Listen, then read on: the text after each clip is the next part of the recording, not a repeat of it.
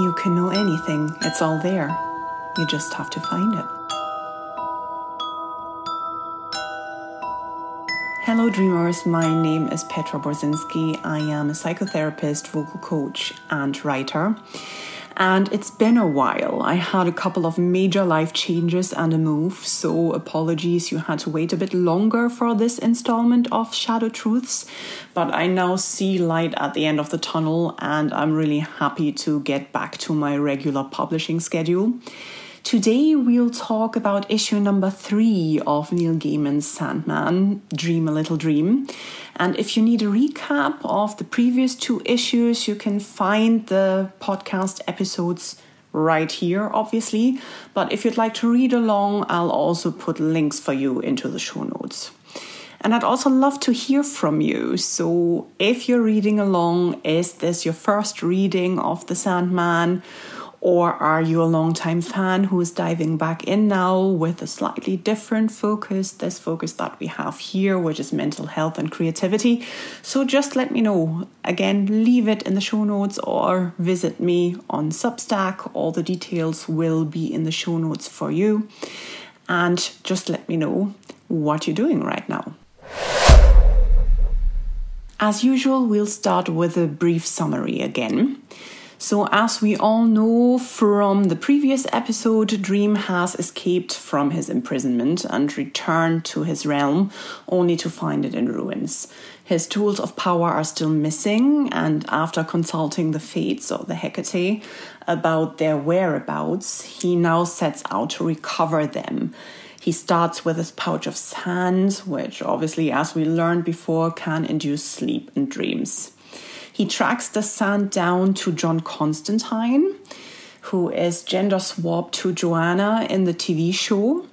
And Constantine is an occult detective, he's an exorcist and a magic user. Plus, he's also a bit of a con artist, to be quite frank. And um, if you're familiar with the Hellblazer comics or the Swamp Thing, that's exactly that John Constantine we're actually talking about. You might also know the film with Keanu Reeves, and as much as I like Keanu Reeves, um, the film wasn't really great if you want to get a true picture of who John Constantine is. So I'm really sorry about that. There was also a TV series with Matt Ryan, which is far superior in my view, but unfortunately that's been axed after just one series. Um, basically to tell you straight away if you're reading along the horror tones are quite apparent in this issue for exactly that reason that we're connecting with john constantine and if that's not your thing be warned. Um, maybe also as a general addendum the first seven issues of the sandman generally have quite a different tone to what comes after. And neil gaiman himself has stated repeatedly that he sort of struggled a bit to find his voice during the first issues, not least because there had to be references to the wider DC universe at that point. So if you are new to the comics and you're not quite sure about them yet, I encourage you to stick with them until at least issue 8. It's really worth it. And the whole arc, and quite frankly, the whole depth of the story completely changes from then onwards. But that's just a little side note. So back to John Constantine. He agrees to help Dream find his pouch, which has been stolen by his ex girlfriend Rachel. In the TV series, Johanna actually left Rachel and she left the sand with her. But Rachel has become addicted to the sand and its dream inducing qualities, and that obviously comes, yeah, at the expense of her body completely failing her Plus, it makes everyone who enters her apartment vulnerable to get trapped in dreams or nightmares. Ultimately, Dream retrieves his pouch, but there's unfortunately no saving Rachel, and he puts her to sleep one final time so she can die in peace.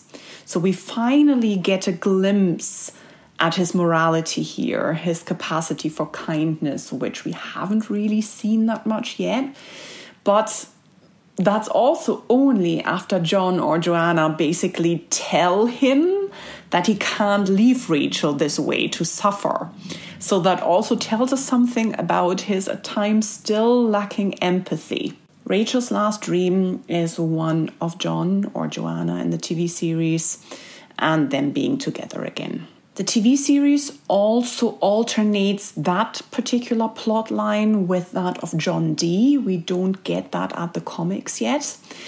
And John is basically visited by his mother, Ethel Cripps, who was the former lover of Roderick Burgess, and he now stays in a mental institution. In the comics, that's actually Arkham Asylum, but the DC references had to have been removed for the TV series. So basically, Ethel tells her son that he needs to let her know where the ruby is because she wishes to protect him if you aren't sure why, basically still look back at previous episodes or the write ups on Substack. Again, all the links are in the show notes. And ultimately, she gives him a protection amulet that she used to stay alive for much longer than a normal mortal lifespan.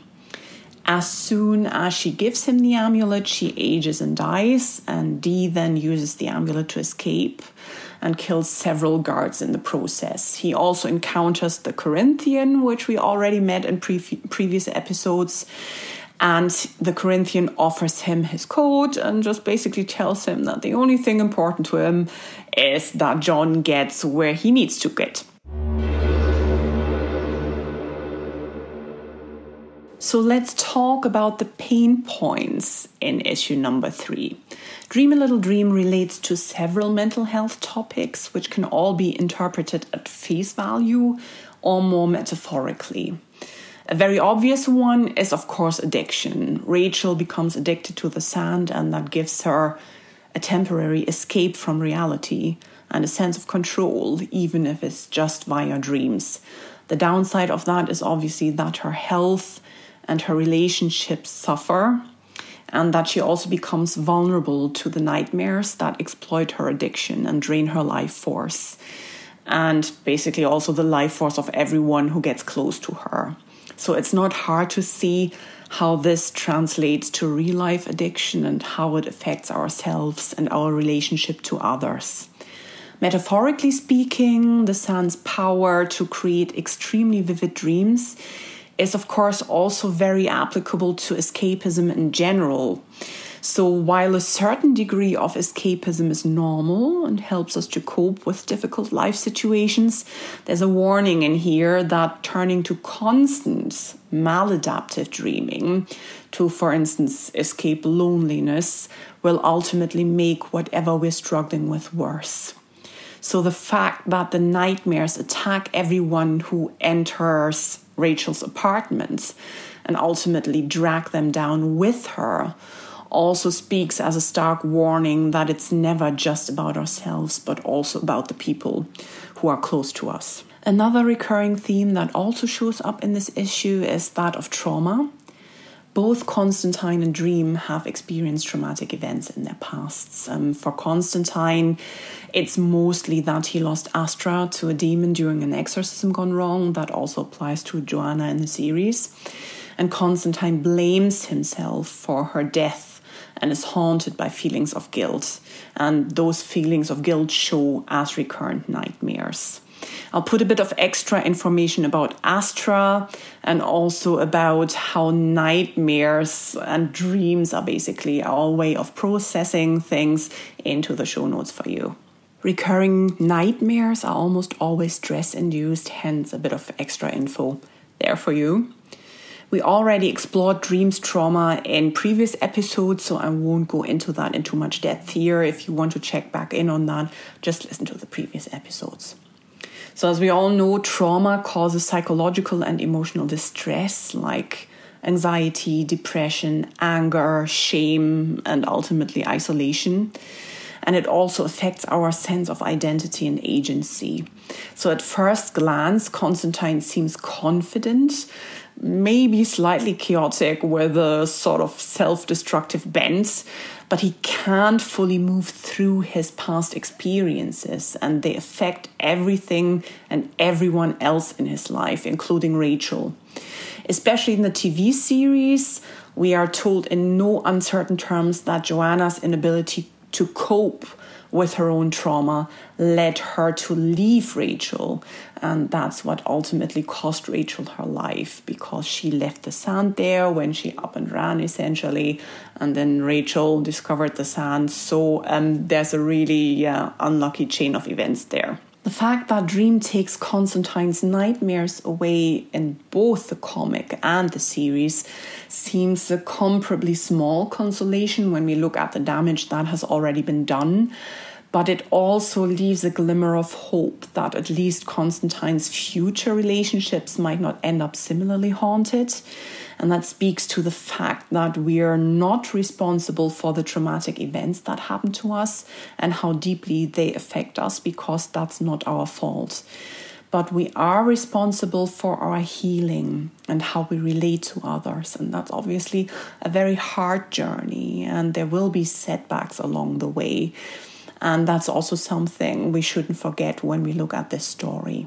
Last but not least, this issue explores the repeated topic of the relationship between dreams and reality, which are also telling us something about our creativity and how all of this relates to each other and affects each other. If we're looking at the TV show in particular, we can take, take both Rachel and John Dee as the prime examples for someone yeah, for whom these lines have become completely blurred since John Dee is in a mental facility, I'd reckon that his most likely diagnosis would be probably some type of psychosis because his perception of reality is really acutely altered. He believes that he can shape reality with a ruby and that he's destined to destroy Dream. In the comics, he has very little empathy and shows absolutely no remorse. These traits have thankfully been slightly altered for the TV show, and we'll explore that a bit deeper in the next issues. And I'm really glad about that because while psychosis can affect judgment and behavior and relationships, it's also deeply distressing and isolating for the sufferer. And I'm always left feeling slightly uncomfortable when mental health conditions are continuously given the serial killer bent. And that is a continuous complaint um, about a lot of movies and um, books, obviously, as well. Today, I'd like to get into our exploration from a slightly different angle, and I pull three of my favorite quotes from this issue because I think they offer lots of food for thought.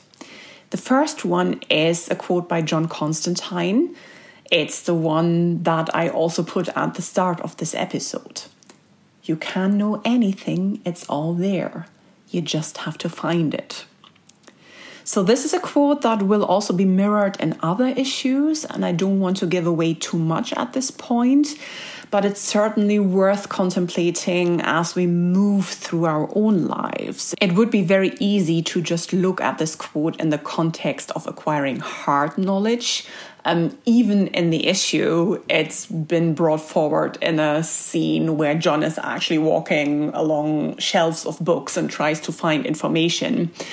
But in a graphic novel like The Sandman and spoken by an actual occultist, that would be far too easy, right?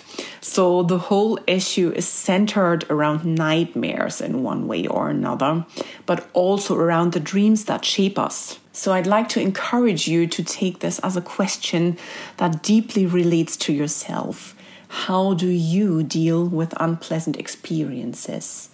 Which here in this issue are symbolized by nightmares, but you can take this, um, yeah, for pretty much everything that's uncomfortable in your life. Do you generally try to avoid unpleasant experiences? Do you feel like you're able to confront them? Do you interpret them in a certain way? So, do you see them as something that has the potential to teach you a life lesson, which ultimately leads to growth. So, what's your own look at unpleasant experiences? And what are some current strategies or techniques that help you to cope? And where do you feel you need help? The next quote is actually by Dream himself, and the quote is It is never only a dream. That comment by Dream relates to John awaking from a very vivid dream, or let's call it a nightmare. Again, it's a quote that's really important for the whole run of the Sandman and our own potential interpretation of the events therein. But for now, let's stick with what we can take from this quote when we relate to ourselves and others. And a very important question that comes up in this context is how we balance our dreams and reality. Do you use your dreams you could potentially also relate to them as goals or values. So, do you use them as a source of inspiration? Is it escapism? Is it problem solving? So, how do your dreams influence your decisions? And perhaps one step further, do you actually allow yourself to dream? And do you allow your dreams to be an expression of your true self, even when you're awake and not daydreaming? Is there a sense of freedom attached to them? Or do they feel like something that's dragging you down because there's an overwhelming sense of, yeah, it's never going to happen anyway? And if the latter is the case, is there anything you could do about it to get closer to those dreams and goals? because sometimes our dreams seem to be too big. But the question is, are they really? Or is it just that we lose sight of all the little, sometimes exhausting everyday steps that are actually necessary to reach those goals? And do we get lost in looking at the bigger picture exclusively, which obviously becomes overwhelming and discouraging pretty quickly? And related to this, do you communicate your dreams to others? Are your dreams a source of connection? Or is that something you have never, never thought about because it feels embarrassing or self indulgent of sorts? It's hard if we're only surrounded by people who don't share our vision and our dreams. That's why social connection with people who understand us is so important, and why it's even more important yeah, to find those people who share that vision. And that can sometimes take quite a while. And it can sometimes also mean making less space for people in your life who maybe don't share those visions. And that can also feel hard. Because we need to surround ourselves with people who want to see us thrive and who don't think that our dreams are in any way ridiculous. And the last quote I'd like to look at today is also one by John Constantine which is smells are a hotline to memory. Now, that might strike you as an odd choice for a meaningful quote, but since I'm a psychotherapist, I can't stress enough how important our senses are. They can work with us or against us. They can fortify and keep us trapped in traumatic experiences, or they can help us process them. And when we're processing experiences in our lives, we very often default to thinking them through when our body can sometimes actually be the more helpful thing to look at first. And this is when I usually talk about sensory coping skills. Sensory coping skills involve engaging one or more of our senses and switching away from a sensory channel that distresses us, which is obviously something. If you don't know how that works, that should be learned under supervision, especially if you have ongoing mental health issues. So, you have your five senses sound, taste, smell, sight, and touch. And the main goal is to keep us more grounded in the present moment. And that's a skill that's absolutely helpful for everyone and a skill that absolutely everyone can learn. And it's helpful even for those who haven't experienced trauma. It's really an everyday coping skill. And you can start with something that's not very likely to upset you in any way. So, obviously, choose something that feels good for you. So, the next time you feel stressed, just try to engage one of your five senses. You, so, you could listen to music, for instance. Um, be that because it makes you feel relaxed or happy or energized. You can choose music that suits your preferences, or you could create a playlist of songs that evoke pleasant memories or feel inspiring in some way. Music can be a source of comfort and also a way to express your emotions. But it could be far simpler than this. It doesn't even have to be the playlist. You could just tune into the sounds that are present around you at any given moment. What are they like? Where do they come from? So, really engage with them to stay present and in the moment. Only if it feels comfortable, obviously. A massively underappreciated sensory coping skill that's really effective in the moment is tasting, actually. So you could try eating something with a strong flavor like a mint or a citrus fruit. Or if that doesn't seem to be appealing, drink something with a strong flavor like herbal tea or juice or something. Focus on our sense of taste immediately grounds us in the presence. It, it's really one of the yeah, most important sensory coping skills, and as I said, massively underappreciated. Engaging our sense of smell is equally effective, but again, something many people don't even think about. So you could smell a candle or perfume or essential oils. Smelling is extremely helpful when we feel stressed and want to stay in the present moment. And because again, it grounds us in the present instead of our thoughts running away into the past or into the future. Or how about looking at something that makes you happy, like a picture of a loved one, or a beautiful scenery, or a favorite object?